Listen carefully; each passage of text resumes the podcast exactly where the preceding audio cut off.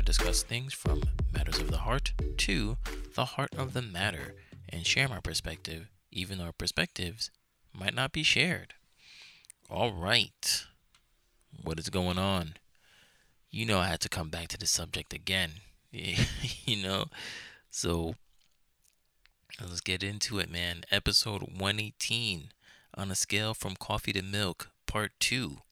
What's the difference between me and you? All right, so I got some feedback from my episode one hundred, uh, on a scale of coffee to milk, how black am I? And I decided to use that feedback and create another episode because I wasn't done speaking. But, you know, it's a very big subject that can't really be just boiled down to how many hours I did before. So I did the first one, episode one hundred. I'm doing this one right now. There's definitely going to be a third part. Um, and I'm still thinking about possibly having a fourth one. But I don't know yet. So, but definitely there, there's going to be a third part. And relatively soon, too. A lot sooner than than this one. Uh, in between, you know, one hundred and one twenty. I mean, one eighteen, sorry. Um... The the third part will be uh, very, very soon. But, yeah, I wanted to just really have another conversation. And also, too, just the other aspect of the difference between me and you. Meaning, like,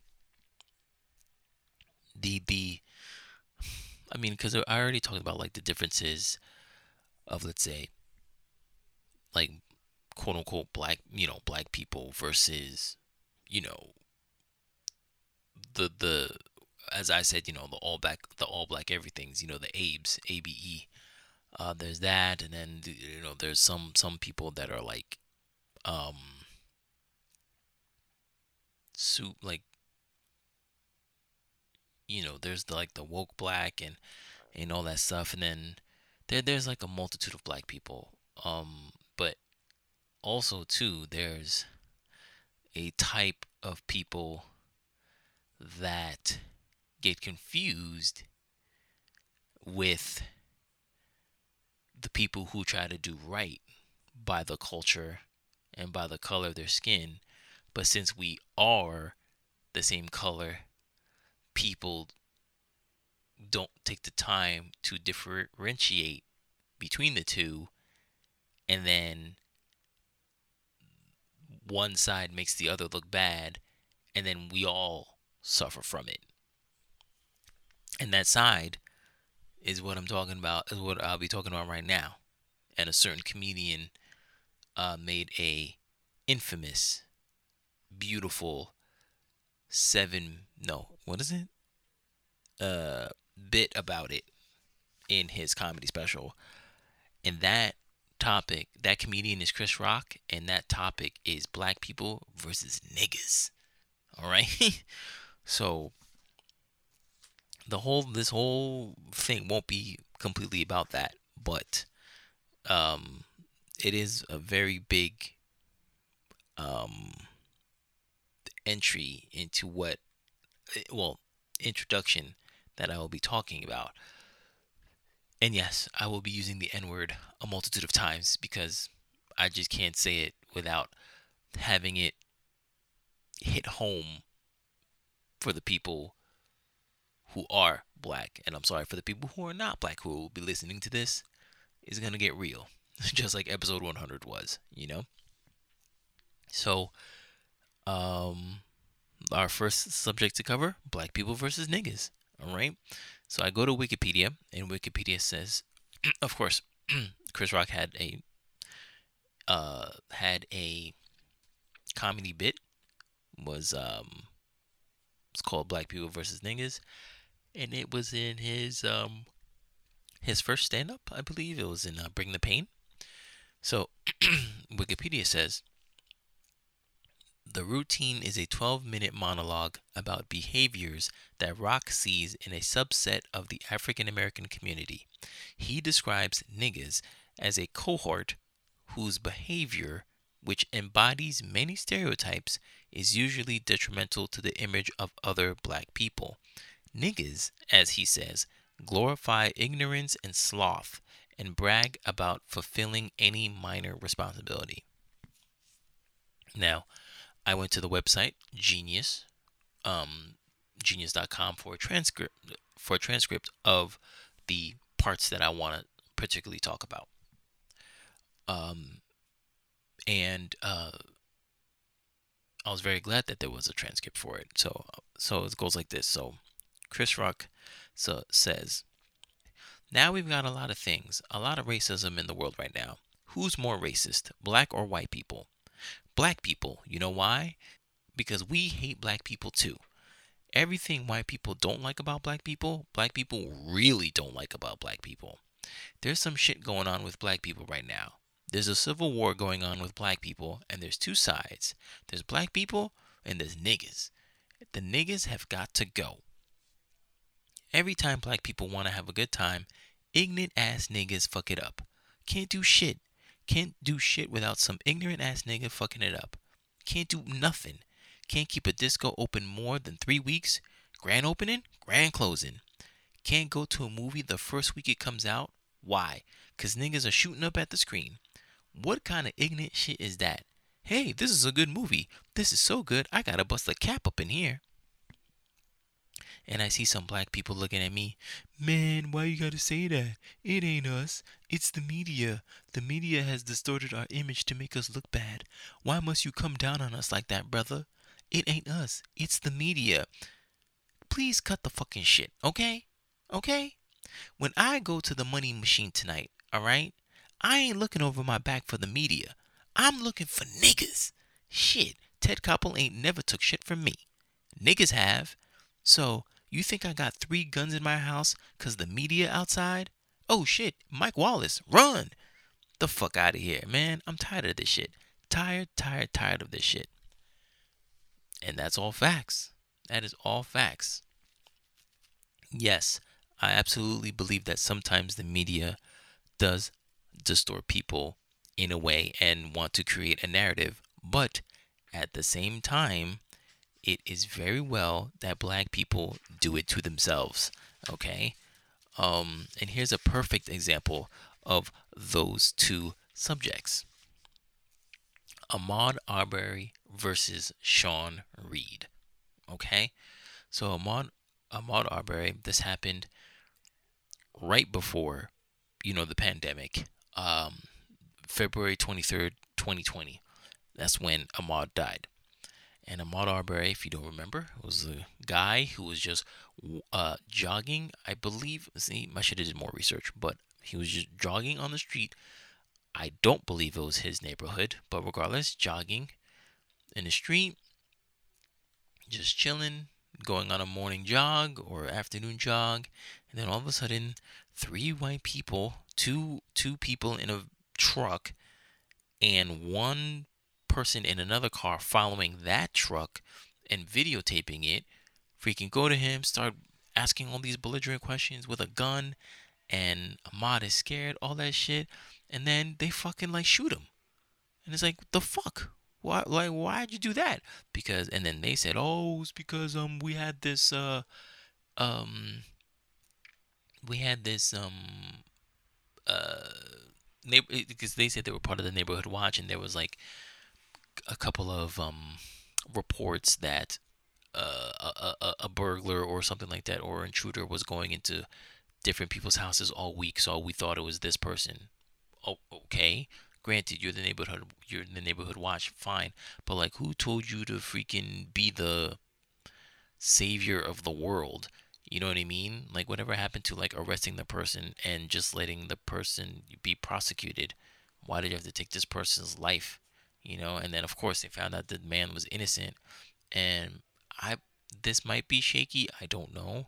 Please correct me if I'm wrong, but I think they found at least some footage of, like, I guess, Ahmaud, like, the other, not, not the other day, because this happened, like, two years ago, but, like, you know, sometime before then, just looking into underdeveloped houses, I mean, newly developed houses that weren't lived in or whatever, you know, just checking out the, how a house is built. Are you kidding me? Me and my friends used to do that shit all the time, and just look into houses and be like, oh, wow, like, this is how a house is built. Oh, this is crazy and stuff. So, like, that gave them, you know, more fucking evidence to be like, oh, that's him. That's the nigger. He did it. You know, I was like, no, he, he, he didn't do it. You know, and then I think most recently, you know, all three people, all three white guys got convicted. And then I think two of them are, like, in life. And then one of them got sentenced to, like, I don't know, like sixty, seventy years, whatever, whatever. But they all got their asses handed to them, rightfully so, for killing an innocent black man. Okay, good for those motherfuckers. Okay, but now we go to uh, Sean Reed or Deshaun Reed. Um, he died, I believe, either May sixth or seventh of twenty twenty. Later that year, um, this was the man who was driving around. Uh, it, you know, it was a speed, uh, high speed uh, car chase, and he was filming himself on Facebook Live, and everybody saw how reckless he was. I mean, I saw I saw some comments uh, talking about him shooting in other places, whatever. I can I cannot confirm that, but I did watch some of the video. I mean, I remember this going on, but and I and I always thought that it. aggravated me, because on one side you have, you know, Ahmaud Arbery, you know, did absolutely nothing wrong, and this guy was doing everything wrong, you know, and and now I like I watched some of the video, and he's like, he's, you know, he's driving on the back roads going super quick, and he's taunting the police. There was like three police cars behind him, and he didn't fucking care. He was like, oh man, look at that, there's three of them, there's th- th- those three of those cops for like little old me. And he's not abiding by the police, driving recklessly. And then there's one part where, you know, there's a cop, he stops, there's a cop car behind him, there's still the three, th- no, there's a cop car in front of him, there's three behind him, and he's like kind of playing chicken with the cop, with the cop car in front of him. And then he drives, and he's like, yeah, yeah, that's right, because even he's surprised that he like beat the cop at like at his game, whatever. And he's like, yeah, that's right, that's right. You know, um, what do you say? He's um, he uh, you know, he, he pretty much goaded the officer, and he's like, yeah, fuck with a real nigga, fuck with a real nigga when it comes to this shit. Come on, baby, yeah. And then, you know, and he, he keeps saying to the F B, uh, F B I, the Facebook crowd, you know, yeah, bail me, bail me out, y'all, bail me out. This is the funnest thing I did all day. You. And then people are saying, you know, hey, so I guess some people are saying, hey, stop, stop, stop. And he's like, yo, you know, I can't stop. I got that thing on me. You know, I got that shit on me, which is probably a gun, or maybe he has a warrant, so he can't stop. But, and he's like, you know, I can't go back to jail. And he's like, they ain't gonna catch me, you know, goading, goading. Like, wh- like what, what the hell is going on? Tatted face, gold teeth, you know, looking a fool. And then he fucking...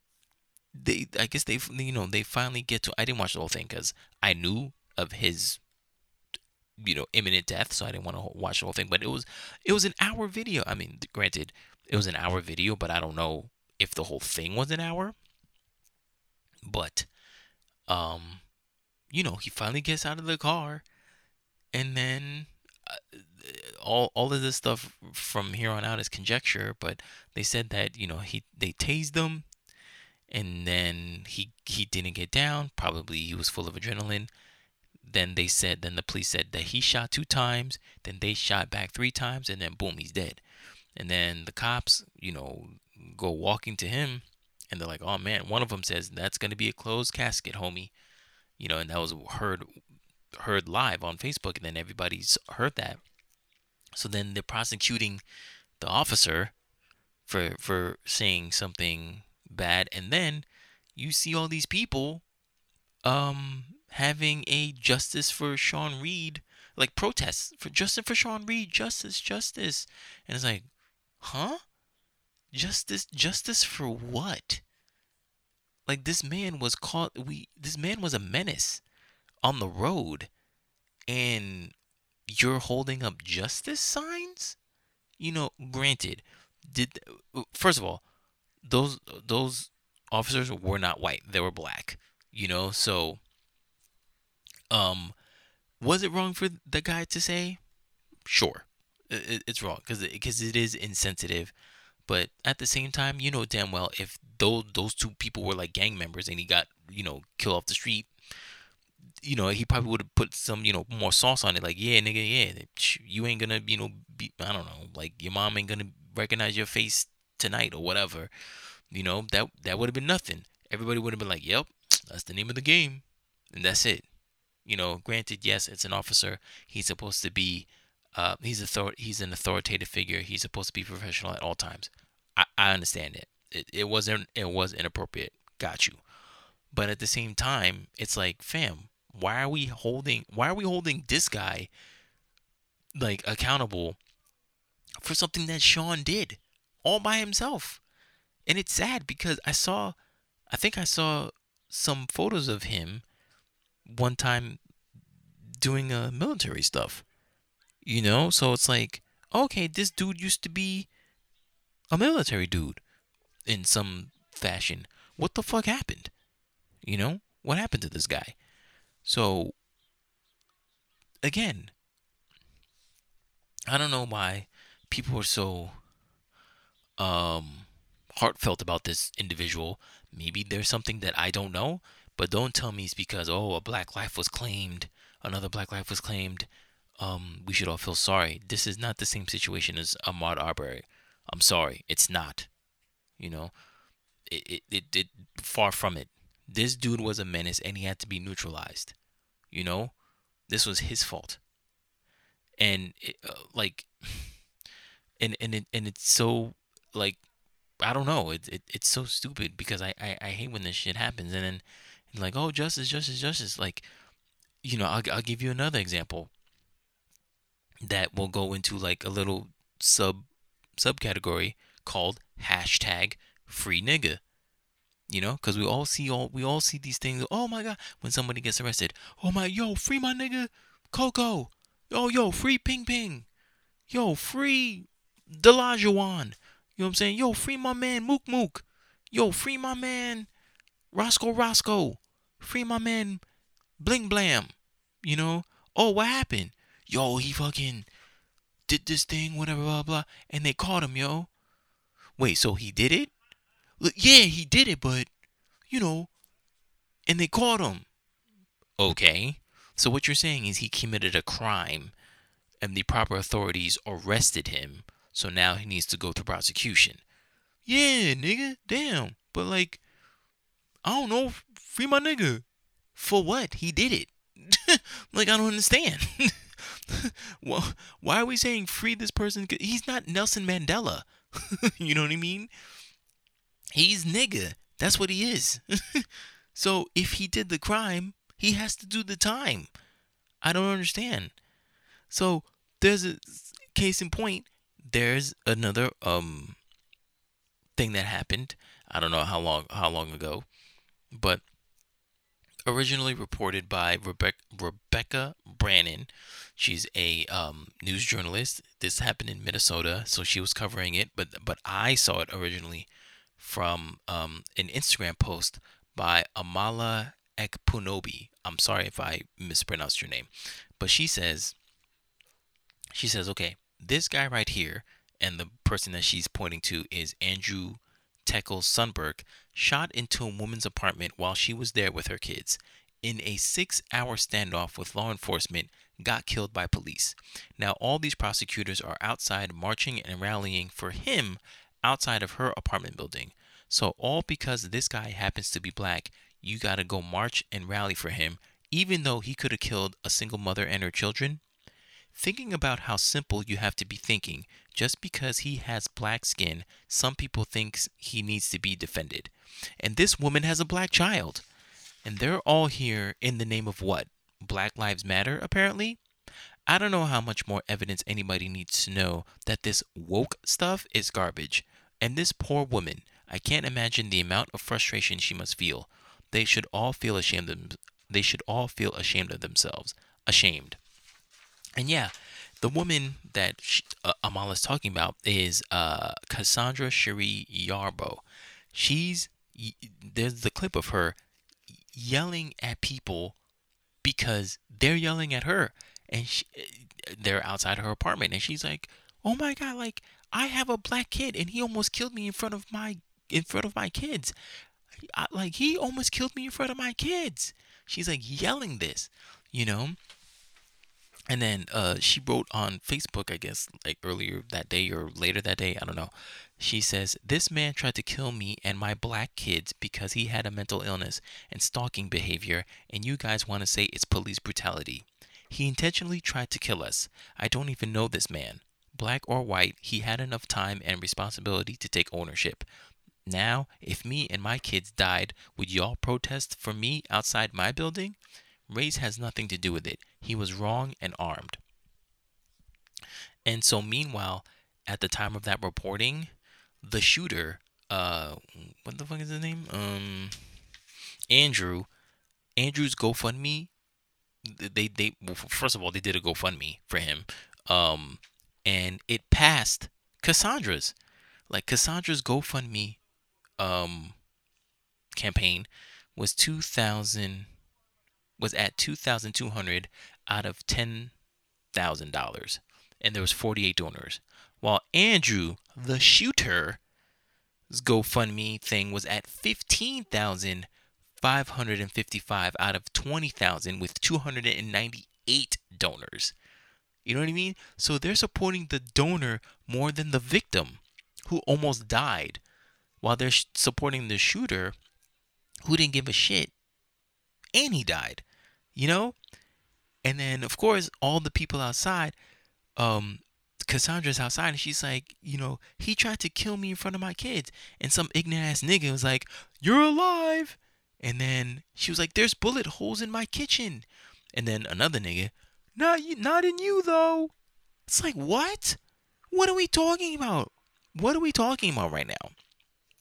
And then, of course, his parents come out and saying that, you know, the Minnesota the police, the police department are ruthless and they didn't give them time to talk to their son. Um, but that uh, Rebecca, Rebecca, what's her name? Rebecca, Rebecca Brannon did some research and said that that's not true, because there is a live stream video, which I watched, of the dad talking to their son via megaphone, Um, telling them to talk to the negotiators. And mind you, there was a six hour um it was a six hour standoff. So like they talked to him. The the, the dad talked to him. So I don't know why they said that they didn't. And then there's a TikTok of Andrew saying, you know, "Yo, I don't know about you hoes. I don't know about you hoes." No. He says, "I don't know how you hoes be doing that. Personally, if a bitch came up to me as a woman, I'm coming to her at a bullet." You know, like pretty much with a bullet. Like he's, if a chick, you know, comes up to her or whatever, he's gonna shoot her. This is this is the guy that we're fighting for. This is this is the guy that you want to fight for. This is the guy that has more money in his GoFundMe than the uh, victim. Th- this is the person. This is the person that you want to defend. You know what I mean? And it's like, but meanwhile, again, I'm not saying that cops are are, are saints. Like, I I know there's still, I'm not an idiot, you know, I, I know that there's still things going on. Just like another story where, I believe it was in Georgia, where, um, I, I'll read this, I forget where I got this uh, information from, I'm sorry, um, but it was, uh, six Georgia police officers have been put on leave after a homeowner's security camera recorded one of them saying the N-word during a visit to the homeowner's residence. The video, which went viral, shows the officers standing on a porch, inquiring about the homeowner's son, and then calling him the N-word. The officer is seen is then seen throwing the homeowner's front door camera into bushes next to the porch. Um, and there's a quote that says, "It's Miss Madden's understanding that the police were looking for their son. When she learned of that, she turned him to the police department. Well, the sheriff's office," the homeowner said. The Georgia Bureau of Investigation is looking into the incident, and officers Donald Bramlett, Dylan Harlan, Harmon, Zachary Haybower, Sergeant William Osteen, and Detective Elizabeth Waniga remain on leave. Yeah, and I saw that video too, where the guy's like, "Yeah, man, damn, well, looks looks like we got another nigger," or whatever. You know, two white cops, and he rips the freaking uh, ring device and throws it in the bushes. But the thing is, the mom put another ring device super high like, you know, on the door where you can't even reach. It looked like you probably put the ring thing, um, you know, from a window, like on your neighbor, uh, on your bedroom window, and caught that whole shit. So I'm glad that those guys are on leave, and hopefully they get disciplined, because there wasn't even a reason to say that shit. But it's like, fam. So again, I'm not saying that, you know, cops are like innocent, whatever. Like, you know, it's it's a it's a case by case basis. But at the same time, again, it's, you know, hashtag free nigga. What is going on? You know, sometimes these people are just bad. You know, sometimes there's no there's no ifs, ands, or buts about it. You know, um, and also, what's it called? Uh, again, where people don't take black uh, lives into consideration, because another black bo- uh, another black person almost died. This time there was in Boston, and um, I'll read the article right here. Um, it says a seventeen-year-old Boston high school student suffered a stroke while in class, but did not receive the medical assistance he needed after officials called his mother instead of nine one one. The teen's mother, who is wheelchair-bound, is furious, asking why the school nurse did not recognize the signs of his health failing when the boy complained about feeling tired and his left side felt numb. Uh, DeAndre Hicks, a junior in at the Henderson Inclusion Upper School in Dorchester, Massachusetts, became ill while under the school's supervision in early May twenty twenty-two. After telling his school nurse he felt weak, shaky, and numb, she called his mother, Alicia Hicks, to she called his mother, Alicia Hicks, to pick up to pick him up from school, ignoring the signs, suggesting the boy was having a stroke, and the mother's request to get more immediate assistance for her child. He came to the nurse's office to report that he was feeling weak and shaky, and he felt numb and weakness on his left side, the mother said. She recalled telling her telling her the nurse, telling her nurse, she recalled telling her nurse, he's going to die if he's stroking. They're taking too long to dial nine one one. Instead, the nurse told the mom, well, my professional, my medical evaluation, it doesn't look like he needs an ambulance. Somebody should come and pick him up. Eventually, the school called nine one one, who arrived thirty to forty-five minutes after the initial call to the mother, despite the teen's remaining in crisis. The call was made after the school reached out to the Department of Children and Families because the mom didn't come immediately. You could hear the other one in the background, Alicia recalled. The other nurse said to call D C F. Once the ambulance showed up, the young man was taken to the Tufts Medical Center, where he was diagnosed as having an acute ischemic stroke. The doctor stopped the stroke using medication, but but kept the child for two days. Eventually, the school called nine one one, who arrived thirty to forty-five minutes after the initial call to the mother, despite the child remaining in crisis. Okay. We are glad to hear he is recovering well, it continued in part. The serious incident is being reviewed by appropriate B P S staff, and therefore it would be inappropriate to comment further on this specific matter. Um, her thoughts about race and medical care are in line with a recent study put out by the American Bar Association. Hold on. While the mother acknowledged the superintendent's outreach, she could not help but think race played a part in the school's response. Her thoughts about race and medical care are in line with a recent study put out by the American Bar Association about implicit bias and racial disparities in healthcare. They claim black people simply are not receiving the same quality of healthcare that their whites counterparts receive. Her son is evidence of this. And it's true. You know, we hear it all the time too. You know how uh, uh, black women uh, who are like sick, you know, or in the hospital, they like for some reason the staff doesn't believe them and all that stuff. And it's like, why not? Just freaking do what do what you're getting paid for and help people, you know. And I don't, and again, with some people, they don't know why this stuff is continuing on for so long, which brings me back to, which which brings uh me back to the infamous uh, Deontay Wilder uh, interview, where he doesn't necessarily talk about um, this subject matter in particular, but he talks about pretty much the fighting upwards of the black community that they have to constantly do, you know? So, um, the interviewer, it's called uh, Radio Raheem, which is a nod to the character from Do the Right Thing, Spike Lee movie. says, uh, you know, and the person, the interviewer, Radio Raheem, says, "You said that your people have been fighting for four hundred years. And then Deontay says, "Come on, man, your people too, your people too." And Radio Raheem says, I, I just want you to explain that. And Deontay says, "You know what I'm talking about. You all know what I'm talking about. Don't don't sit up here trying to bait and not know what I'm talking about. You know what the fuck I'm talking about when I say these things. Your people too." And then Radio Raheem says, "Not everybody knows what you're talking about." And Deontay says, "You know what I mean by that. You know what I said by that. I ain't got to go no further. If anybody don't understand that, then God be with them. Go look up the history.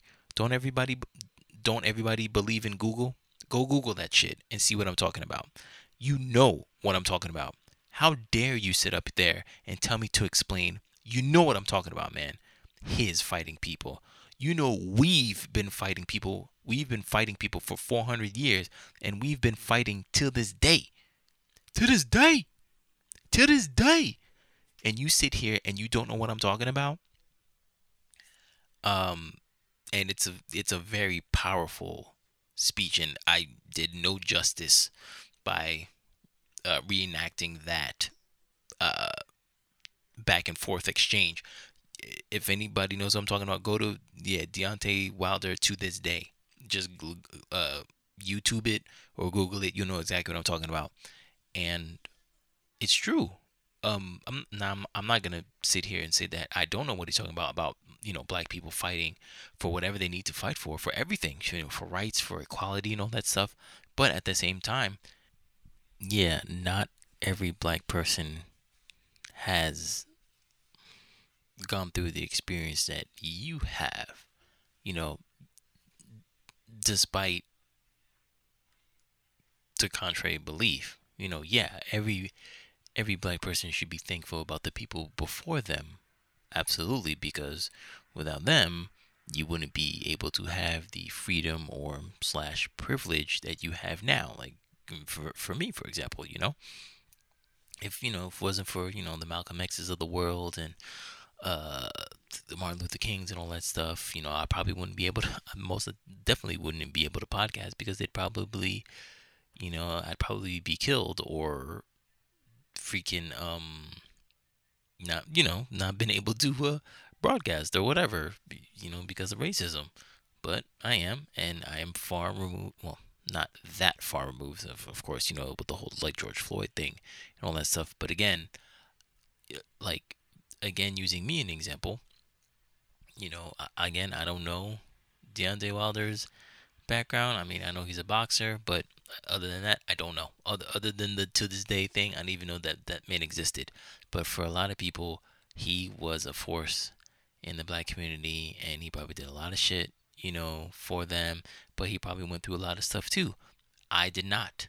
you know, I did not go through the same things that this man has gone through. You know, I grew up in the suburbs my whole life. You know, I didn't grow up in the hood or whatever. You know, I had a fairly good upbringing. You know, I didn't get into a lot of trouble. I don't have any tats on me. You know, he has tats everywhere. You know, we grew up very differently. So I don't know why he snapped at Radio Raheem, because just from looking at it, again, I don't know who Radio Raheem is. You know, I looked at him. He seems very, you know, just r- regular dude, you, uh, you know, and he's in... Deontay's getting at him like, "Yo, I can't believe you don't know what the fuck I'm talking about." Well, I'm pretty sure Radio Raheem did know what he was talking about, but still, you know, branch that out, expound on that, expound on what you were talking about. Because again, yeah, a lot of people don't know what you're talking about because not everybody grew up the same way you did. You know, so like, yeah, you know, we've been fighting for four hundred years, blah, blah, all this stuff. But yeah, my dude, but like, look, look at where you at. You know, there's some people who are homeless. You know, some people can look at you, and some people can look at Deontay Wilder and say, what the hell are you talking about? Talking about fighting for four hundred years. You fighting for a purse for like, I don't know, twenty million dollars or something like that. I, again, I don't know. I'm, I'm exaggerating. I don't know how I don't know how much that fight was. But you're fighting for the amount of money that another black man would have never seen in his lifetime. You know? So some people might call you fake. And I even saw on the comments that some people were like, well, how can he talk about like all this pro-black shit, whatever, but he's dating white women? Now, of course, you know, we will definitely get into that later. But, you know, again, I, again, I don't know his dating history or whatever, but, you know, it, you know, that, that that's what it is sometimes. Sometimes, you know, we don't grow up in the, in the same circumstances. And, like, that's another thing that, from a local standpoint, like, I hate, like, you know, have it, have black people, have you ever, like, just drove just anywhere? It doesn't even matter where. But then there's another black person about to, like, cross in front of you, or they're coming towards you, not necessarily to you, but towards your, um, your direction. And they have to look at you. They have to look at you. And it's like, fam, why are you looking at me? Like, and they have this, this weight on their shoulders, and they're just looking at you like they're about to fuck you up. And it's like, fam, like, I am, I just got into the car and I am enjoying my day. You know what I mean? Why are you looking at me like, one, like you know me, and two, if you do know me, we're about to start some beef. But if you, but if you don't know me, you, like, that's an issue too. Like, you, like, I should know you, and now we have beef again. It's like, what is, what the fuck, what is going on? You know what I mean? Like, what, what, what is going on? Like, we, we don't all have the same, we don't have the same, like, upbringing, you know, and we don't, and we don't have the, like, same beefs, you know, uh, and, and I, and I was, uh, remember, remember looking at this video, uh, from The View with, uh, Condoleezza Rice. And, you know, she was talking about some good stuff that I'd like to, uh, that I'd like to talk about. And she said, um, she said, I grew up in segregated Birmingham, Alabama. I couldn't go to a movie theater with my parents. I went to segregated schools until we moved to Denver. My parents never thought I was going to grow up in a world without prejudice, but they also told me that somebody else, that's somebody else's problem, not yours. You're going to overcome it, and you're going to be anything you want to be. That's the message that I think we ought to be sending to kids. One of the words I have one of the words I have about the way we're talking about race is that it either seems so big that somehow white people need to feel guilty for everything that happened in the past. I don't think that's very productive. Or black people feel disempowered by race. I would like to I would like black kids to be completely empowered, to know that they are beautiful in their blackness. But in order to do that, I don't have to make white people feel bad for being white. That is awesome. And that was on uh, her talking about, I guess, uh, the critical race theory that's going on. And it's true. It's like, I don't know. Like, just because, again, with the Deontay Wilder thing, okay, you're black, right? Radio Raheem is black. But that doesn't mean we're the same black. You know, we grew up differently, but that doesn't mean that I need to take, I need to, I mean, I could fight for your blackness, but that, but that doesn't mean that, like, I need to take your blackness's burden as well. Like, like, what? You know what I mean? I don't know. Like, like, let's say, I don't know, you got beat up by your uncle or some shit, or, or whatever, or, like, you know, black people, like, beat you up and, like, bullied you, whatever. I can feel empathetic for you, and I can be like, yo, let's not do that again. That's not cool. You know, fight for future shit. That's not cool. I'm sorry for what happened, but I don't know, like, why, like, why do I need to hate the people who hate, who beat you up now? That didn't happen to me. You know what I mean? But I can say, like, yo, let's not do this anymore. That's not cool. You know? And, like, yeah, that's true. Like, okay, freaking white people beat you up or something like that. Okay. That's not cool. I can hate those white people that beat you up, but why do I need to hate my white friends? For, you know, one, they didn't beat you up. Two, why are you mad at me for having white friends? And, like, three, why are you getting mad that, like, I'm even, like, associating with them or whatever? You know, it's like, I, they didn't do any, they didn't do anything to you, and they didn't do anything to me. So you can hate white people all you want, but my friends are cool. You know, I'm sorry. You know? And then now there's this divide. Well, there's always been a divide, but there's a divide with this new term, new black. You know, the the new black. And so it's another subset category. We're going through the new black versus the old black.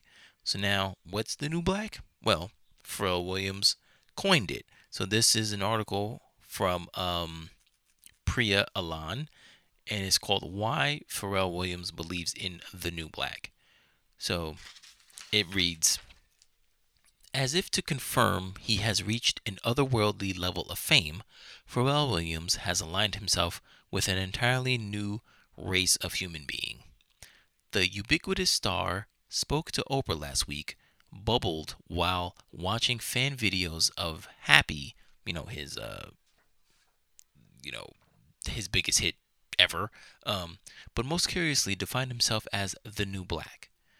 Quote, the new black doesn't blame other races for our issues, end quote, said Pharrell, one of the world's most successful musicians, to Oprah, billionaire queen of the world. Quote, the new black dreams and realizes that it's not pigmentation, it's a mentality, and it's either going to work for you or it's going to work against you, and you've got to pick the side you're going to be on, end quote. In response, writer and blogger Feminista Jones created the Twitter hashtag, hashtag what kind of black are you? Via email, Jones says that while it's admirable to believe that black people can now transcend race, Pharrell's comments are ultimately a slap in the face to people who do not fit with his narrow ideas. As Jones says, some of us love being black and recognize that we are a diverse group of people with some shared experiences, to which many relate and are proud of. Uh, and hashtag. And yeah, I mean, I believe, I believe in her saying, but like at the same time, I don't, I don't see why she thinks it's a narrow idea to be like, listen, I, you know, just like Condoleezza said, like, okay, look in, look at the circumstances that we're in, you know, um, well, that she was in, and her parents are like, yeah, I don't ever see a world growing out of this, but you, my dear, will still be able to do, don't let that bring you down, you, because you could be whatever you want. You know what I mean? So like, why is Pharrell, why can't, why can we understand that with Condoleezza, but we can't understand that with Pharrell? Half of it is a mental thing. Like a lot of people think that, that they're black. So it's like, well, you know, or, or they'll, they'll take in other people's, um, categorizations of them. It's like, oh, you're black, you're a nigger, and it's like, oh, well, okay, I'm black and I'm a nigger, and like that's it. Like you give up, and it's like, okay, yeah, I'm black, but like, no, I'm I'm still gonna overcome this. Like, remember, she was in segregated Alabama, you know what I mean, and going into segregated Denver, you know, so it's like, fam, there's no segregation here, so there is change. There can be change. It is a state of mind. Granted, yes, racism probably always going to be here, you know, because people are taught to hate others, you know. So like, yeah, but yeah, you, but you can overcome that. Like, like I said, like me, like I said before in episode one hundred, my, what you think of me or what is the pigmentation of my skin is not going to stop me from getting where I want to be. Okay.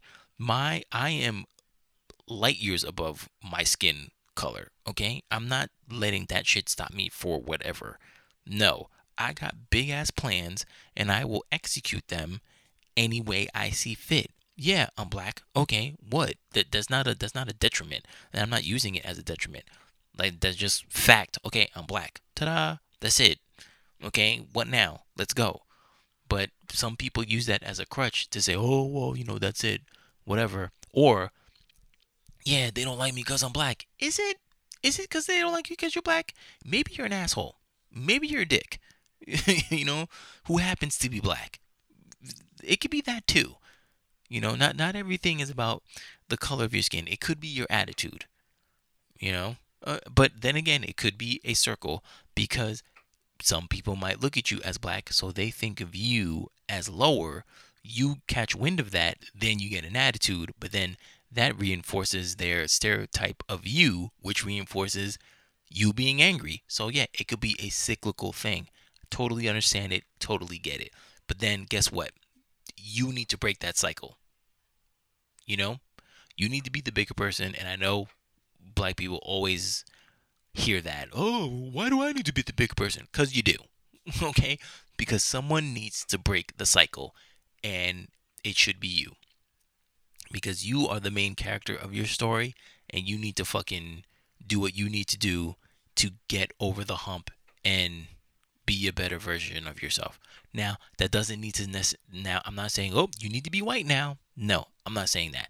It's just that you just fucking need to, um, just, again, be a better version of yourself. So, I, oh, and this article was taken in twenty fourteen, and I saw that hashtag, what kind of black are you? So, I decided, because, you know, nothing uh, ever leaves the internet. The internet is forever. So I, I went to the, I went on Twitter and I used the hashtag what kind of black are you just to see some um uh just to see some examples. And I saw oh sewing sewing thread, buttons, and ponytail holders are saved in Danish cookie containers kind of black. Okay. That that is a stereotype, but it's true. I mean, my parents used to do that too. Um what kind of black are you? Hashtag what kind of black are you? The kind that understands that red is a goddamn color and a delicious one at that. Okay. Hashtag, what kind of black are you? The type of black who will blast Public Enemy in a lily white neighborhood. Okay. Hashtag, what kind of black are you?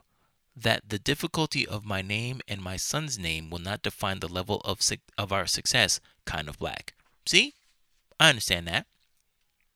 You know, and uh, hashtag, what kind of black are you? Um... The hashtag is meant to unite black people through their experiences. We're all black, but black doesn't just mean one thing. Beautiful. Exactly. I like those last two. And then I decided to hashtag the new black because I saw somebody in that other hashtag saying, I don't think this new black is for me. So I decided to hashtag new black. And I saw this. It looked like a playing card. If anybody has seen a Pokemon playing card or like a uh, Magic the Gathering card, you know, it has like experience points and all that stuff. So it was the same thing. It was like three black people dressed very um, um, classy, I guess. And it said, uh, parentheses, fools, recently discovered that they were black. Says dumb shit online that would get them roasted by black people in real life. Typically college educated and wants to end racism by sleeping with whites. See what I mean? Uh, black people attacking black people for no fucking reason. You know what I mean? Like, we can't even get on the same page of that. So, all right, cool. You don't want to get on the same page? Let's keep that. Let's keep that same energy going.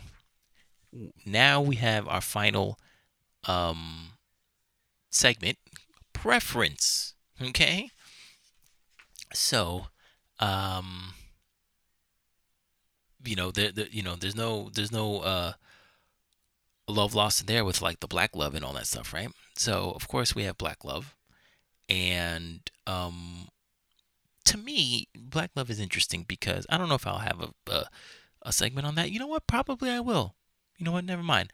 I will have it. I will have, um, I will probably have a section on that, a, a, a, a podcast on that. I'm sorry, a podcast episode on black love. But when I hear black love, you know, it doesn't, you know, for some reason, it never feels like it's, you know, I don't want to say it's not for me. I'm just saying that black love seems very particular and describes a certain type of black man and black woman to discern, like, black love. You know what I mean? So, um, uh, I was talking to a friend, and this friend sent this to me, and it was a poem, and it was performed by somebody live, talking about, you know, the black man. And I was like, ooh, okay. And it starts off, you know, this is, you know, this is for my black brothers. Y'all need to hear this. Okay. I'm black, allegedly, you know, from, you know, from, from what the mirror tells me, um, but not from what, you know, black women, uh, tell me too. So, but let's see what it says. So she starts off, she says, "Dear God, what kind of weed were you smoking when you created the black man? I mean, I know you're God and hold all power in your hands, but I want to know, what was all up in your blunt to create such magic? I imagine you being so faded that you shocked yourself by what you created. Now imagine as Redman and Meth in the movie How High, when they smoked their dead friend's ashes and he came back alive. Is that what you did to manifest the black guy? I mean, you did say man was created from dust. Yo, let me find out you sprinkled a little black excellent in your blunt. Now, I mean, no wonder the black man is perfection, from his image to his spirit. No wonder the white man fears him. Now, Revelations one fourteen does say that you have hair like wool, so I imagine you sat back, took one good pull, and decided that the black man should look just like you. How beautiful, how artistic of your hands to create such a man. How thoughtful of you to gift this world with such a gift." Y'all, I don't even cuss in my poems, but ain't no way to sugarcoat this. Black man, you the shit. You are everything that you think you are, king.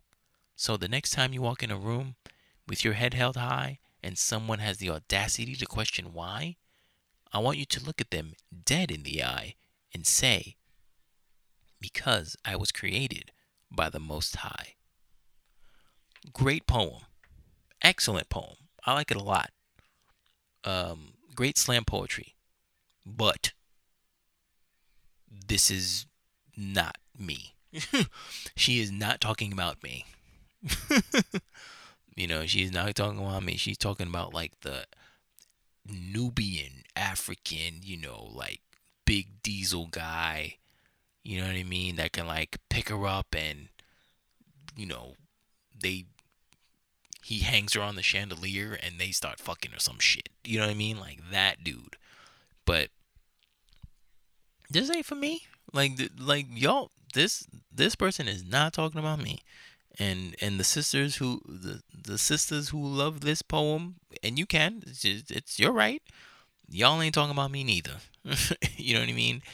So, moving on, I saw this um, uh, video.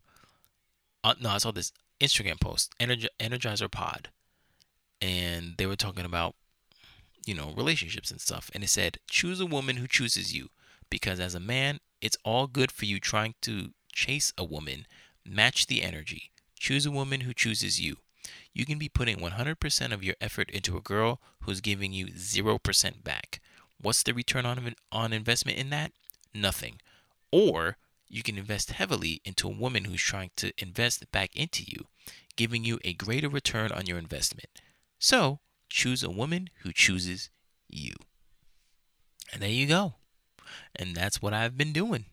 You know, uh, I have been choosing women who choose me or give me the intention that I uh, attention that I need and whatever. So moving on. This is like the last segment. Um, what's it called? I saw a video on O'Shea Duke Jackson's YouTube channel, and it was talking about uh, black women demolish a black man on TikTok for having preference for light-skinned women.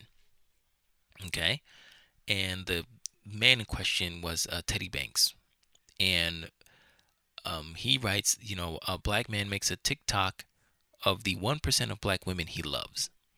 But then it says, you know, to look at the comments. So in his video, it says, "Your type is not black girls, but that one percent though." And then the people that he lists are Aaliyah, Lauren London, Beyonce, Megan Good, and Ciara. Okay. And O'Shea says, you know, all black women love these black women because they are unapologetically black and have married or at least gone out with black women. So that should be okay, right? Because, yeah, how many people fucking love Aaliyah? They love Lauren London because of Nipsey Hussle. They love, I mean, come on, they, there's the fucking Beehive for Beyonce and Megan Good. They're all happy that, you know, she like left Homeboy to be, you know, her true self again. Um, and then everybody loves Sierra's Prayer. So, right? All women should love, all women, all women should love his pick, his preference, right? Because he picked women who are unapologetically black and they are either married or go out primarily with black men, correct? But no, they don't, because his preference doesn't matter, okay? It's because um, they have beef with his preference, you know, and some of the comments are like, oh, you know, maybe his type is men. Don't judge, don't judge, guys. And that got twenty thousand likes. And then somebody else wrote, you know, he's a four out of ten on his best days. I don't know if black women even want you. And that's thirty-three likes. And then somebody went to his page and they were like, oh, he's five foot two, he's five foot one, we're good. And that um, got three thousand seven hundred ninety-eight likes, right? So he decides to go online and respond, but his and have a response video, and his response video starts off with a video of a woman doing the same thing that he did. So it was a black woman, dark-skinned woman, and she's showing her preference of the type of men that she wants. And it started off with Hawaiian men and Asian men, and then she puts a black man at the end of the video and says, nope, she doesn't like black men. And you see, there's a difference. Because one, he never said that he didn't like black women. You know, he just said that he liked a certain type of black woman. But the black, the dark-skinned black woman said absolutely no black men at all. You know, she likes Hawaiian men and Asian men. And you know what? That's fine. Go ahead. Actually, that's pretty damn cool because, again, black women and Asian men are the lowest requested uh companions in, like, you know, like in in like dating, whatever. Like, they're the lowest, like nobody wants them. So like that's cool that she's going out and getting like the other, you know, least desired partner. That's freaking cool, you know. But I don't fucking care, like, like we don't care. But you know, but the men, of course, have, you know, have a preference, and now all hell breaks loose. And to further my point, Um, I saw a video with uh, Cruise Season, and their and their uh, YouTube short was called "Men Don't Have Men Don't Get to Have a Preference." So one of the hosts says, "Men can't come out and say they have a preference. It don't matter what it is. Uh, it can be weight, it can be color, it can be income, it could be hair length, it could be nails, et cetera. It can be anything he wants to say." Whoever he's alienating with that preference, it's going to be think pieces written. It's going to, it's, he's going to get bashed. Oh my gosh, I can't believe you would say something like that. But when a woman comes out and says, and says she wants a man who's got to be six two, my man got to be chocolate, my man got to be this, men are not writing think pieces about that. We're not. We're not taking it that personal, especially if we didn't shoot at you directly. If I'm just scrolling and reading tweets and I just see a random chick say, oh, okay, you know, she likes six two. She likes six two men. Okay, cool. She don't look that good to me anyway. Let me keep scrolling. That's how most men are going to process that. But women will literally stop and say, whoa, who's this guy? She doesn't even know him. And then, you know, she'll start texting him. What do you mean you don't like women that's two ten? Um, what the fuck? That's not, that's none of your business. You know what I mean? And like, again, I said personally, yeah, I do like black women. That might not be my go-to, but I do. So much so that I even went to my personal Instagram and I jotted down every black woman that I follow. So you, dear viewer or dear listener, dear listener, can listen, I mean, can go see how they look like and see how they are. You know what I mean? And and and also you, well, not that I'm going to give you my personal I G, but if you look at the following thing, it's not like I just followed these people too.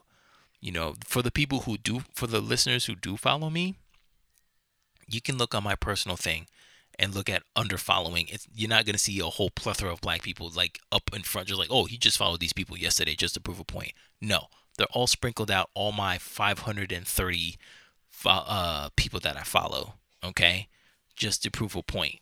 And yeah, I want you to look at these uh black girls. You know, these these girls, you know, that I've been on that I've been on Instagram. You know, I've looked at and I followed. I'm like, yeah, this chick is hot. This chick is hot. This chick is hot. Now, I warn you, if you go down the list and you know and look at these women, and you don't see you, or you don't see someone that looks like you, hey, tough shit. Because guess what? I'm not on your list either. So, how's it taste? You know what I mean? So, there's that. Because, you know, like, all the time, you know, I hear, oh, Black King, Black King this, you know, Black King that, and, I, and I'm like, well, I don't, I don't see me on your list. I, no, that, that guy's Diesel, that guy's Super Diesel. I don't, I don't, where, where, where's me? Oh, oh, that's right. You, you only want a certain type of black man. Got it, got it. Cool. So, which is fine. Again, which is fine. Do you, boo? But I have a particular look that I like my black women to be too. And again, if she's not, if you don't look like her, tough shit. You know what I mean? I'm not saying you need to be her, but I'm not on your list neither. Okay, boo? All right. So go ahead, go take a list, go go look at the list, and you'll see the type of chicks that I like. You know? And and yeah, you will see a lot of different a different melanated colored uh uh differences. You know what I mean? They're not all one type of person, so Um, get get back to me. Get, get back to me. Go go down to the comments and, and tell me how, how, how much of a piece of shit I am for whatever reason, because I know you're gonna have uh, I know you're gonna have that reasoning. But um, but yeah, but yeah. So that's the thing. I don't know. I mean, this this ends this rant. It's, it, I thank God it wasn't long, because you know the other three hour thing was freaking ridiculous. But this was just another piece of it. You know, some something that what was it, like a An, an addendum or, or like an epilogue to that episode one hundred, because it would have been like four hours. But the main part is bringing bringing it back to Feminista Jones and what she said. You know, some of us love being black and recognize that we are a diverse group of people with some shared experiences to which many relate and are proud of. That's it. You know, there are a lot of black people out there, and we're not all doing the same thing. We're not all experiencing the same thing, and we shouldn't ridicule the people that aren't experiencing other things. You know, there are different things. Like, okay, I grew up in the suburbs. I didn't freaking grow up in the hood, so don't get mad at me that I grew up in the suburbs. It's not my fucking fault. But granted, hood people or whatever, or people who are in like the city, you guys are street smart, while suburbia, you know, can sometimes be dumb. And You know, you know the truth about a lot of things, which gives you the, the advantage in life. You know, so like there, there are, there are differences that are good and not necessarily bad. You know, and also to to bring us, you know, kind of together or something like that. You know, for the ending, it's like, hey, you know, it's not all differences. Like, what's the difference between me and you? Because it's like what I love about black people is fucking like the humor that we can create. Like the the the many things that I see on freaking Instagram, I freaking die laughing, man, because the humor that we just come up with, I, we we can make a joke about anything, and it's fucking hilarious. And the sarcasm that we have, the faces that we make, you know, we can just laugh like out loud for hours. Like it, it's great. You know, quote unquote black Twitter is fucking hilarious. Sometimes y'all be getting on my damn nerves, but it's hilarious too. And Um, we can have a good time in any situation, and we can make, we can have a good time in any situation, and we can make a good time out of any situation. And of course, you know, black people with the music and the beats, like I love freaking beats, love music. I love it when we, I love it when we sample music, you know, from yesteryear and make, and make it like phenomenal. Like, you know, like with like Annie Lennox, No More I Love You, No More I Love Yous, and Nicki Minaj flips it with Your Love, you know, and, and has a nice, uh, you know, like not beatboxing, but has a nice like beat to it. Like, of course, you know, Diddy was like the master, you know, he, you know, quote unquote, we invented the remix, you know, everything that he touches back in the day that, you know, we flip to fit our things, uh, like to fit our um ecosystem of like beats and music is so good. Like um oh like what's it called uh Seals and Croft with um oh, what is it Sweet Green Fields I think it is Sweet yeah Sweet Green Fields I think it is by Seals and Croft, but then Busta Rhymes flips it to um uh, put your hands where I, put your hands where my eyes can see.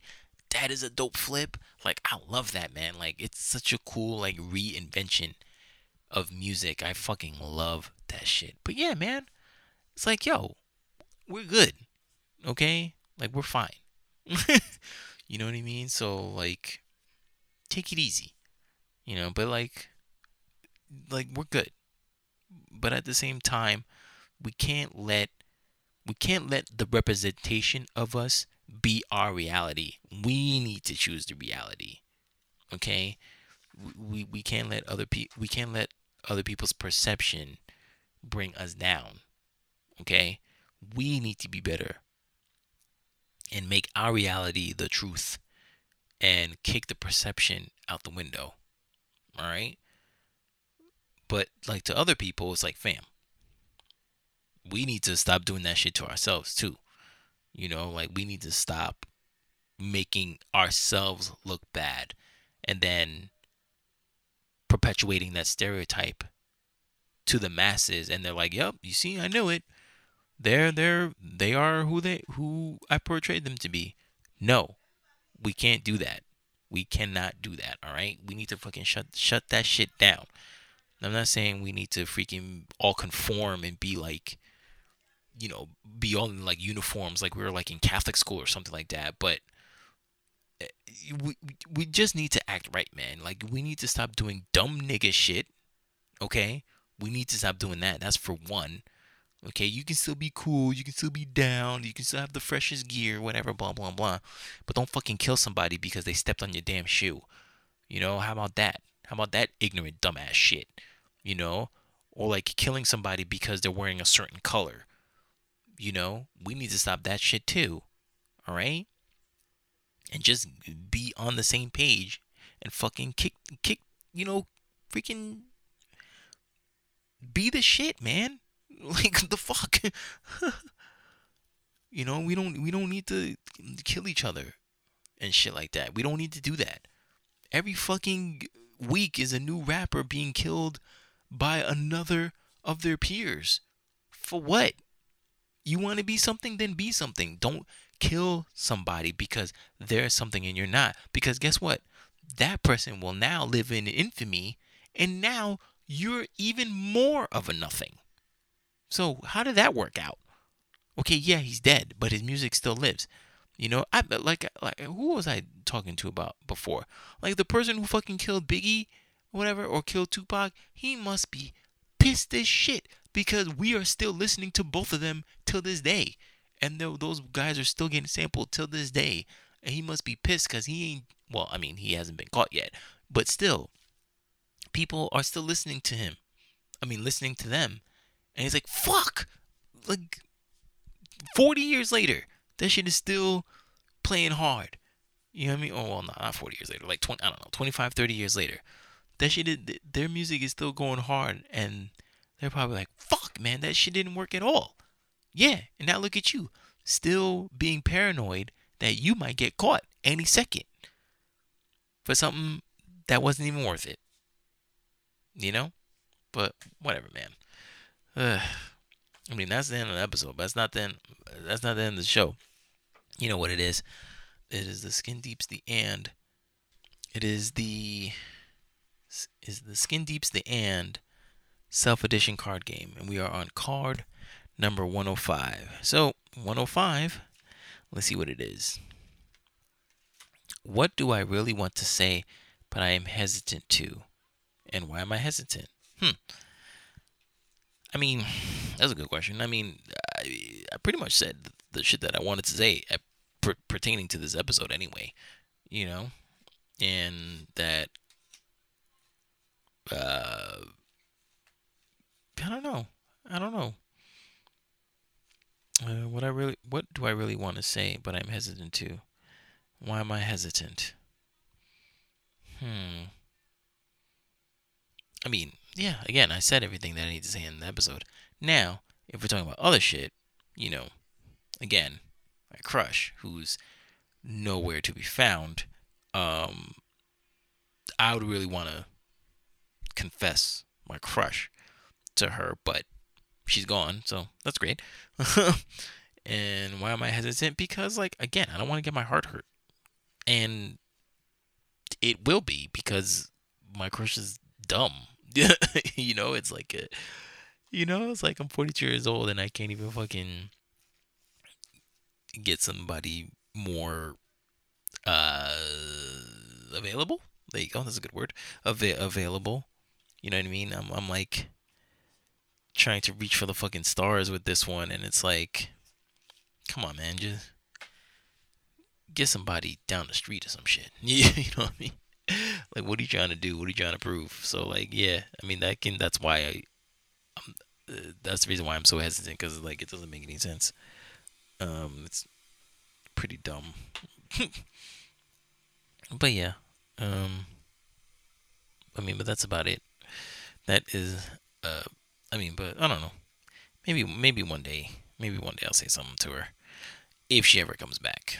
But, yeah. Anyway. That's the end of the show. Thank you for listening to the Inquisitive Nobody podcast. You can find this podcast on multiple digital service providers such as Apple Podcasts, Google Podcasts, Podbean, Spotify, Amazon Music, Audible, Listen Notes, Stitcher, and iHeartRadio. You can also follow the podcast on Instagram, Twitter, and Vero at T I N Q P O D. That is at TinkPod. If you have any questions or topics you want me to discuss, you can email me at T I N Q P O D C A S T at gmail dot com. That is tinkpodcast at gmail dot com. And I'll read your suggestions on the next show. So, after today's episode, I'm not saying I have the dating world figured out, but I am getting closer to figuring out a way to love within it. Thank you for listening. My name is Martini Jean, and I am the Inquisitive Nobody.